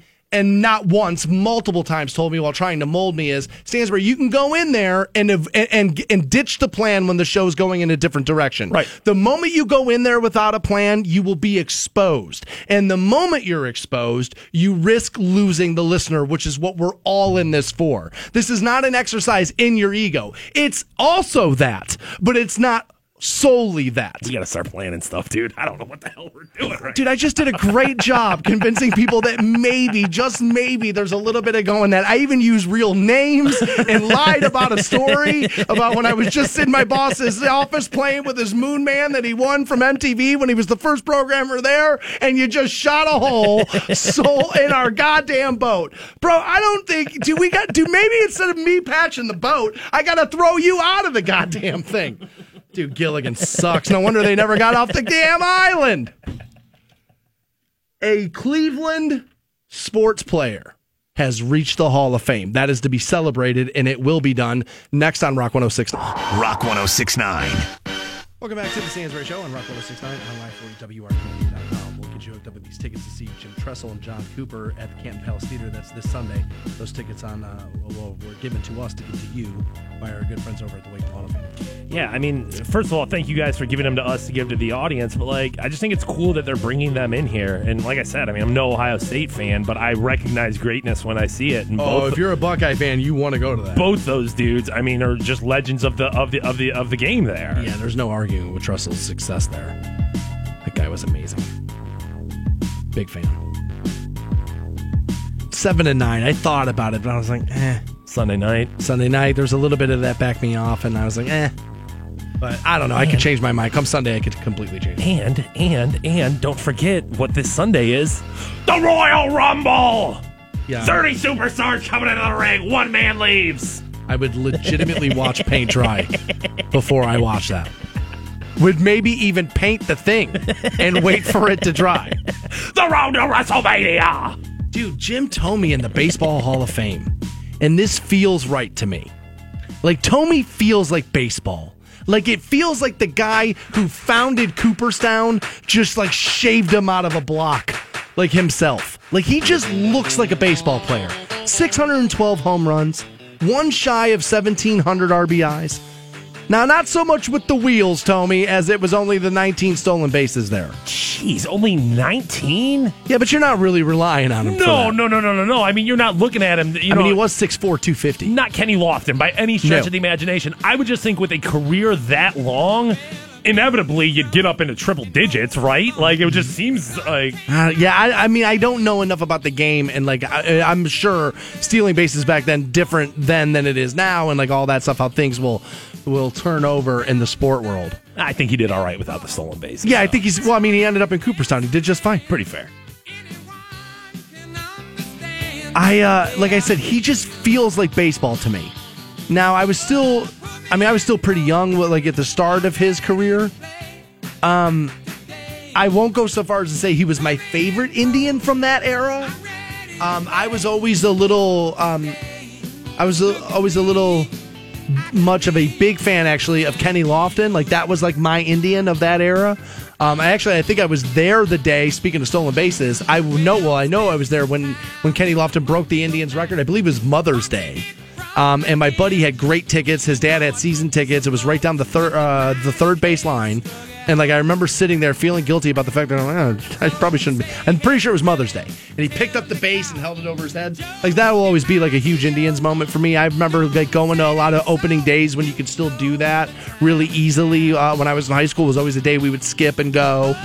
Um, and I've dude, I just got a lot of good memories of watching Tommy and those teams play. Yeah, I mean, of course, dude. I think you know it was just such a a community effort at that point. I mean, I can literally remember like people just having signs up in their yards. Everybody was wearing hats. Everybody was high fiving each other over it.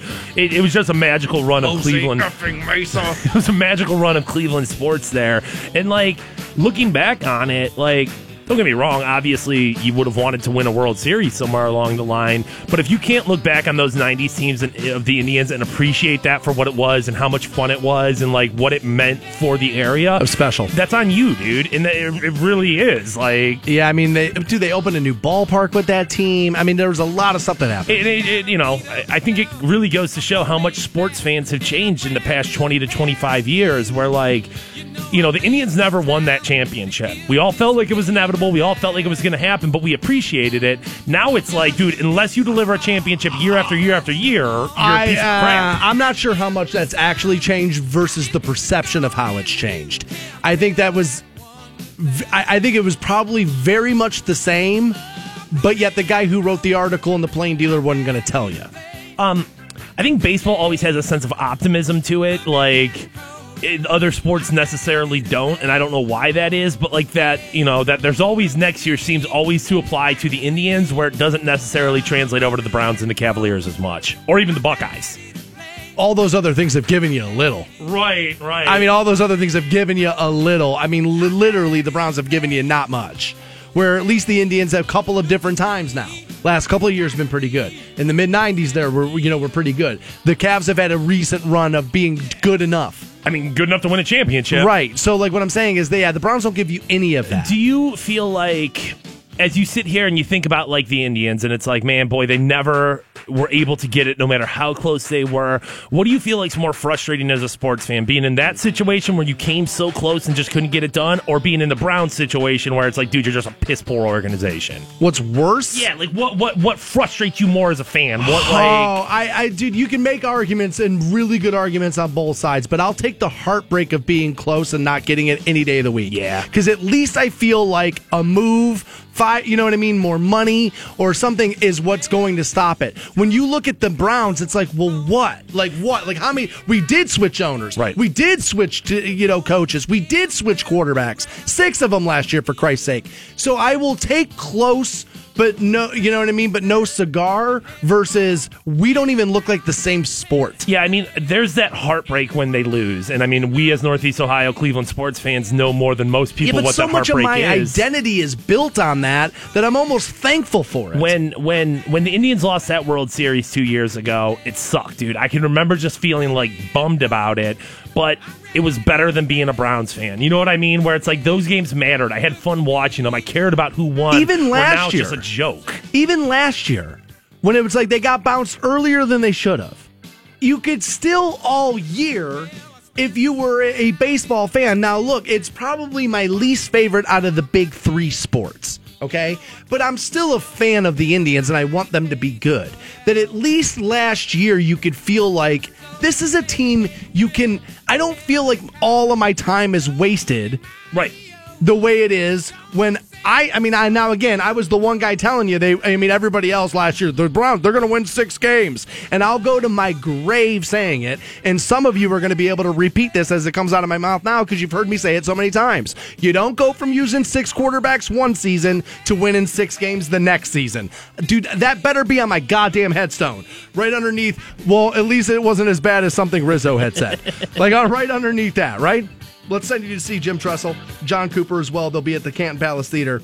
This is Sunday. And again, those tickets uh, were given to us by the Wake Auto family. We appreciate that. We'll send caller number 10 right now 1 800 243 7625 on those. And your shot at $1,000 is right around the corner on Rock 106. Rock 1069. Welcome back to the Stansberry Show, Rock 1069, online for you at WRQK.com. About to pass out $1,000 here momentarily. Uh, Fantone, dude, I just read um, in the ticket repository, dude, your, uh, your second job, the chocolate bar, got a huge write up in here. I think it's the third, fourth job. Oh, nice. Yeah. Yeah, I forgot about Uber. Forgot about the can charge. Forgot about all this. I don't know. There's, I'm not going to list ethnicities who were known to have lots of jobs. I feel like that's uh, probably not appropriate for 2018 radio, but there you are cheesing in one of these photos. yeah. And dude, I got to be honest with you. You look like you're dressed up like the Mad Hatter from from Alice in Wonderland. Well. Willy Wonka, Mad Hatter. I think there's some comparable, uh, you know. Oh, see, okay, all right. Again, I keep forgetting to make that to make that connection. That again, when I hear that chocolate bar, I don't. I, I, again, like I'm not. I'm not drawing the connection between. But it is. It's a Willy Wonka total themed here. Yeah, I mean, like you know, all the drinks are somehow or another related to Willy Wonka, and like you know, there's the Grandpa Joe, there's the you know the Charlie Bucket, there's all these different things. Um, it is, dude. It's a cool experience. I've said it time and time again, dude. Canton. You know, at times can fall into a rut. You know what I'm saying? Like you just do the same thing. You go to the same bars. It's the same stuff time after time after time.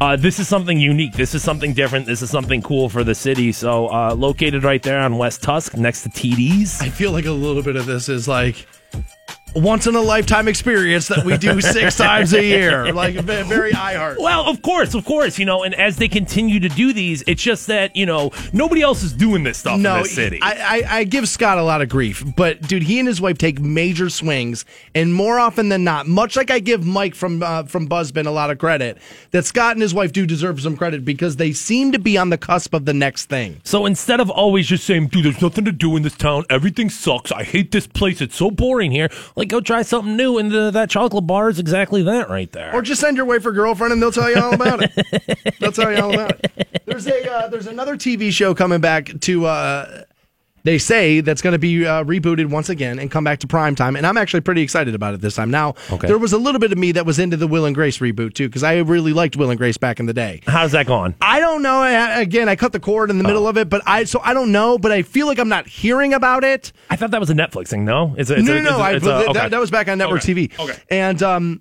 I believe, uh, I don't know if this is true or not, but to me, it seems like the fanfare's kind of fizzled out. Yeah. So maybe not quite the impact or the splash that they were hoping. Well, I think a part of what Will and Grace's appeal was back then is like, oh my god, it's gay. And nowadays, it's like, well, yeah, it's gay. There's a gay you know character on every show Like, now. well, I mean, it's, it's no big deal. Yeah, and I mean, those guys were a little forward with the jokes, and Karen was like really insensitive back in the day. And I, I don't know. I only watched about two or three of them this next time around, so I don't know if they kept up with that. Maybe they didn't, and maybe that's what it was. I mean, those guys. I mean, do those jokes back in the day would be considered off color today? Yeah, I mean, the, the mockery of homosexuals has definitely changed in the past 20 years. I mean, 15, 20 Sure. years, there's no doubt. I mean, uh, So Murphy Brown with Candice Bergen is the show they're talking about rebooting. And what a perfect time for this show to come back. If you don't remember the premise, Murphy Brown was a female anchor on a news program. And she kind of was, you know, she was that character who was having to deal with mansplaining and was having to deal with politics and was having to deal with being a woman in the workplace and having to deal with all this stuff, which is ironic because every time, every decade, they tell you how this is the show that's breaking the mold and the new thing. And finally, women have their representation, except for in the 60s, you had Carol Burnett, and in the 70s, you had Maude, and in the 80s, you had And in the 90s, you had Murphy Brown. There's always been this show. Telling us that there's never been this show is a ridiculous premise, and it does kind of need to go away. But in the era of fake news, I think the idea of a snarky, funny woman being at the desk. And again, Jim was really great on that show. Miles was like the program director. Lots of jokes and middle management being weaklings that don't really have much to do. There, you can go back to that well plenty. God knows I do it. So, I, mean, right? So, I mean, there, there's plenty of well jokes in there that I feel like Murphy Brown. Now, again, I thought Will and Grace was going to do gangbusters, and it, I, maybe it still is, but it didn't feel like it.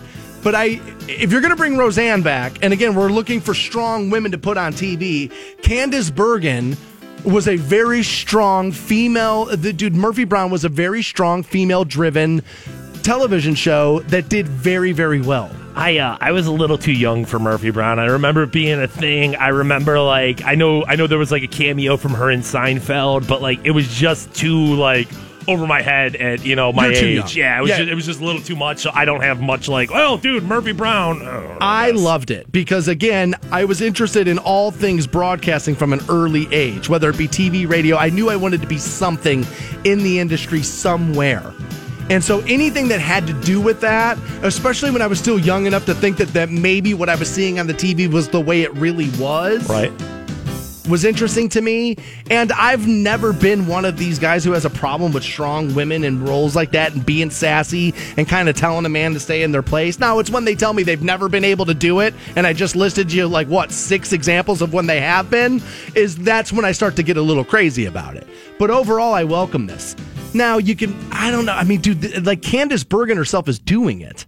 Like, dude, she was kind of, I don't, I mean, I don't, I mean, just like I would be saying about a man, I mean, you, I mean, you might be a little old, right? Yeah, but she's still kind of foxy, isn't she? Really? I I I, I, Let me- hold so. on, I, I- I, I- assume as they're giving her a TV show. I gotta. There's no way she put on 70 pounds and is, is like, you know what I mean? Like, she's still got to be good looking. She's probably not like like Kathleen Turner. Yeah, like you notice dude. how you don't see her anywhere. Okay, yeah, no, no, no, you're right, She's still smoking, I'm sure. Yeah, there's pictures. Oh, okay, it gets a little rough there. How uh, how old is she? I mean, is she what is she? Sixties? Ah, let me Probably. 50s, 60s, somewhere in there. She got to be considerably older than you, right? May 9th, 1946, 71. Wow, dude, seventy one could still catch it, right? 70. In this photo right here, she could. Well, there you go, dude. But I don't have the money to be replacing hips. so I mean, at the end of the day, dude, I'm gonna ask, uh, dude Murphy. Let's not so not so much with the gyrating, Murph. I need to not be able to have to drop you off at the urgent care. Let's get you guys hooked up with a thousand dollars right now. Your shot at $1,000. Now, text the keyword money to 200 200. You'll get a text confirming entry plus iHeartRadio Inc. 1069. Welcome back to the Stansberry Show, Rock 1069, online for you, WRQK.com. We do have charge tickets for their game tomorrow night. We'll pass those out here momentarily. Also, should make you aware tomorrow morning, 9 o'clock, Officer Lamar Sharp, a couple of his buddies, going to be stopping by. They're doing an anti bullying campaign. Nice. And uh, I figured we would have Lamar in one more time, talk to him about what's going on with that. Have him in ten more times, dude. Lamar, come on up, baby. So I try to be fair when I can. Because um, a lot of people, life isn't fair. Now, I always tell people, well, fair doesn't normally enter into the adult world. Okay. And, but I feel like the millennials, even though there's a ton of annoying stuff about you turds, that that's probably true of the people in your age group of every decade or whatever. And sometimes I feel like people jump up and down on you wrongfully. Nope, Gen Xers, baby boomers, all perfect. None of them ever did anything. Nah, wrong. dude, the Gen Xers tried to bring bell bottoms back. So, like, dude, plenty of messed up stuff going on with them, right? And uh, I was in that group. I remember that time period. It was really weird. We were all playing hacky sacks in front of convenience. It was, dude, it was terrible. All right. And so, like, every generation, they've had their morons, right? And I was probably, you know, probably the, the leader of it for my generation. And sometimes I feel like it's easy to say millennial, older people are going to hate it and then want to read it. Okay. oh yeah, yeah, clickbait right? for sure. I feel like the word millennial is often used in clickbait, and then you know people just want to get mad about you know young people, right? But here again, you're doing something according to USA Today. If I'm if I'm to believe this, that I feel like is really good, really smart, and showing that honestly that people are growing up and maturing faster maybe than ever before. Really, I'd love to know what it is. I got a little pat on my back here. Good job, millennial. It turns out one in six millennials, this is going to really make you mad. One in six has $100,000 or more saved. I don't buy that for a second. Dude. Now, see, I thought the number seemed high. 100,000? 100,000? They say double the amount of the young people who had that amount put away just, wow, in two years, uh, I'm sorry, three years ago in what would have been 2015. They say here that the perception that millennials, Americans between the ages of 23 and 37, lack savvy when it comes to savings or, or, or retirement, budgeting, and setting up and sticking to a financial plan is showing signs of being outdated. Noting that the survey made available exclusively to USA Today, they, they say despite many of these young Americans coming of age a decade ago during the worst financial crisis since the Great Depression and being saddled with high student loan debt, millennials appear to be getting their financial lives in order and taking money matters more seriously. Now, I have said multiple times throughout my broadcast career that one of the things that if I could go back, like LeBron was, you know, congratulating him, his younger self the other day, that if I could go back it would be to stress. And my brother tried to warn me. Other people tried to warn me. Older guys in the radio business when I first got in tried to warn me. Put your money away. It will be the only thing you care about the older you get is do I have enough security? But 16% of millennials are saying that they have $100,000 or more in savings. It's up 8% from 2015 and nearly half they're saying nearly half 47% Fantone of millennials say they have $15,000 put away. That's up 33% from 2015. I, I'm, I just have to call BS on these numbers, dude. I do. I, I, I can't buy what they're selling me. I can't. They say about two of three, 63% of millennials surveyed say they are saving, which is in line with 64% of Gen X, but shy of 75% of who, of baby boomers who set money aside. Well, of course, as you get older, you have a better like understanding of like, all right, well, I have a future beyond my working career. I'm going to have to retire sooner or later, and like that urgency is definitely moving. You know, it's as you're getting closer to the drain. Of course, you're like, dude, I got to start saving more money. They say here that having better, obviously, habits is translating to more sizable accounts, and it would for sure. 60% of millennials say they feel financially secure. Now, that number I don't buy at all because every other study I read talks about how they feel so desperate in today's workplace that there's no advantages now. Well, and I, I, th- there's just there's a million red flags along this story, dude. I just I that that that that people are becoming more savvy with their money. I can buy into that. Millennials understand better than maybe Generation X that you know the booming economy isn't a guarantee, and you know there's a chance that something's going to go wrong. I can I can buy that. I can't buy that y- you've got numbers like this that you're putting up. They're saying their financial habits have become more disciplined. They've built it into their lifestyles. Aside from saving for an emergency, which 64% of millennials have claimed was a top priority, that 49% said that saving for retirement was a top priority, and a third, 33%, said saving to buy a house was their top savings goal. You're telling me at age 25, 26, 27 years old that you have enough uh, savvy in your mind where it's like, I, I, I can, I'm planning for an emergency. No, you're not. You feel invincible in your 20s. You feel like, dude, there's never going to be an emergency for me. Like, I, I, I don't buy it. Yeah, I mean, that's how I felt about it too, where I was like, really? Are you that aware? So, I, like I said, I mean, I think you're aware enough to recognize that the financial landscape has changed. I think that millennials will have, ob- or will have, you know, maybe a little bit of an advantage there. But like, isn't the complaint always like, oh, look at you guys, you're just sitting around with your avocado toast, wasting money? You know what I mean? Like, I often hear millennials bitch about the fact that there's no good jobs that pay this kind of money to where you could put this kind of money away. how do you get up a hundred thousand dollars by the before you're thirty? I mean, let's say you're saving ten thousand dollars a year. Who on earth is able to do that? That's hard. Because let's be real, you're right. And in most jobs, you start off, even if you've got a college degree, you're starting off for under fifty thousand dollars. When are you hitting your stride making your money? Right. Most of you probably haven't even gotten there yet. So, so as you're sitting there making fifty thousand dollars out of college, and I feel like that's probably being a little bit liberal there. That's probably being a little bit generous. I, that's really generous. it's fair to say that you're going to spend at least half of that on housing, right? I mean, if not half, close to it, in between a quarter and a half, and and then everything else that comes along with life, and you have student loans, and you have all that, dude. I, how how is it even possible that you could save? Now that? Dan tweets in. I'm not going to give you his last name. He says I'm 32, my wife's 30, and I can say it's close. We're both we're over a hundred thousand. Now you add in two people, even still, dude. even still, yeah, that's tough. I, if I, I, what do you think the? What do you think the? Now this is purely guessing. We won't have a way of knowing this. What do you think the percentage of people who live in Canton and Massillon Alliance listening area that have fifty thousand dollars in their savings? in their is? savings. I'm going to say relatively, I would say 30%, less than 30%. And that includes all ages. I'm going to say, because there's plenty of older people who have money saved up from when they worked at Timken and times were Yeah, good. you're right. But I, I, as a whole, and I mean, like, if you take out, if you take out people over the age of 60, we've gone down considerably, probably to under 10%. Yeah, I, dude, w- without thinking about the older generations and really knowing the value and socking it away and all that, dude, I would have said 15% maybe. Maybe. That's that's a lot. And I, I- I mean, I'm not trying to like Dan. What do you make over there? But like, I'm sure he's making over six figures. There's no way You have to. that you're that you're making under six figures and then saving over six figures in 15 years. Just not possible. I I, I don't buy that. Throw kids in it. Right, right. Like my, we're my talking adults. My brother and his wife do very, very well, like really well, and my like really well. And my brother tells me all the time, Dan, we have one kid, and I have zero clue on how we're doing it on the two and a half incomes essentially because my mom lives with them on how they're doing it.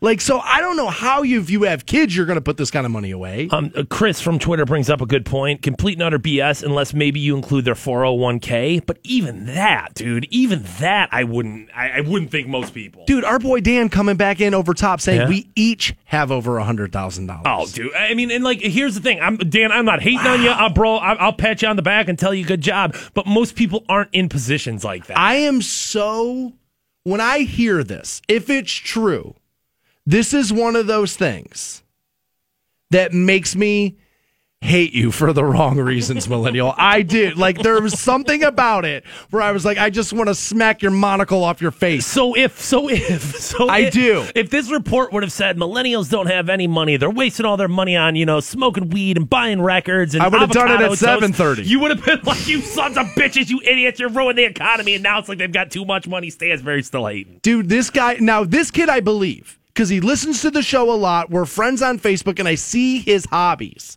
Dale says, I'm 26 years old. I have a net worth well over $100,000. Now, he does. I, I would imagine, dude, he owns, I think, multiple homes. He's uh, constantly on four wheelers and he's constantly on snowmobiles. Like, dude, I don't ever see the kid work for some reason. For But, but I know he does have a job. I believe he's in the farming business. But, like, he's big into, like, expensive ass hobbies. And so, like, he must have some kind of money. Yeah, I mean, and and and, and but you've got to have something giving you that money. Like, I'm sorry, most people aren't in a position where they're going to make a six figure salary coming out of college, and most people aren't going to have a family that can give you those advantages. I'm not saying you guys didn't work for it. I'm not saying that you don't deserve it or earn, or anything like that. I just have a hard time believing you started from the bottom and now you're here. Listen to this. Mike tweets in and says, I've been saving since I was six. Now, he doesn't tell me how old he is right now, but I've been saving since I was 16. I started investing when I was 18. Right. He says, today my financial set worth is in the millions. Uh, God bless you. And I, I, I, I buy that, but here's the thing: is we're getting these messages from people who are like, "Hey, it's good for me. It's good for me. It's good for me." I guarantee you, for every one of those, "Hey, it's good for me," I've got a hundred thousand dollars. There's a hundred thousand people in Canton that are like, "Dude, I ain't got nothing. I ain't, got nothing." Aaron tweets in and says, It's a great day if I have a $100 in my bank account, so I'd love to hear the secret behind this. And I would have to agree. I would like to hear the system. As a guy, and again, I preach. I preach the teachings of this book every time finances get brought up on this because as a guy who's not great with his finances, this book did help me and it is continuing to help me get better at it. And it's Total Money Makeover by Dave Ramsey. When I read that book, my eyes were opened and it was very simple stuff in there. Like a lot of those self-help gurus kind of feed you like those easy lines. Like the one that, that got me, that made me feel like an honest to God rube, like a moron, fresh off the turnip truck was when in that book I read, having a budget is telling your money where to go instead of wondering where it went. And when I read that, I was like, you complete and Rock 1069. Welcome back to the Stansberry Show on Rock 1069, online for you, WRQK.com. I uh now still a little bit of time to screw it up, Yeah. but I'm gonna I'm gonna go a little LeBron James here. Here we go. Right now, it's not thirty thousand points, No. but I navigated a live microphone with zero hours of sleep. In today's day and age of get you fired no matter what you say, I feel like your boy did very well today. I don't know. I haven't listened back to the show yet. Are you going to put up a congratulations to the 5 a.m. version of you? hey, 5 a.m. I am. Stansberry. I am. Young King. Yeah. First, wipe the nacho cheese sauce off the microphone. no, I uh, I was a little worried when I was driving in. I was like, man, dude, it's been now I've done this before. Don't get me wrong, where I've where I've screwed up my sleep schedule and I've commented on no sleep, and I've done it. So I've, it's happened.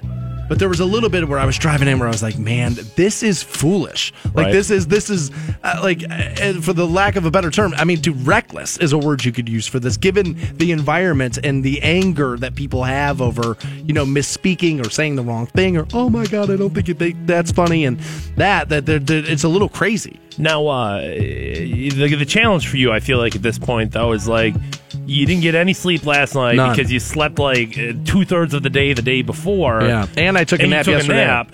You got to get back on it. I know that's hard on a Thursday night too. Like, but you don't want to go home right now, nap it out, and then replay this entire thing because you don't want to. You know. No, you don't want that. No. So I, I don't want to just go home and jump into the bed. No. because I feel like then I'm what I feel will happen then is I'll sleep from like noon to ten, Right. and then I'll be up all night again.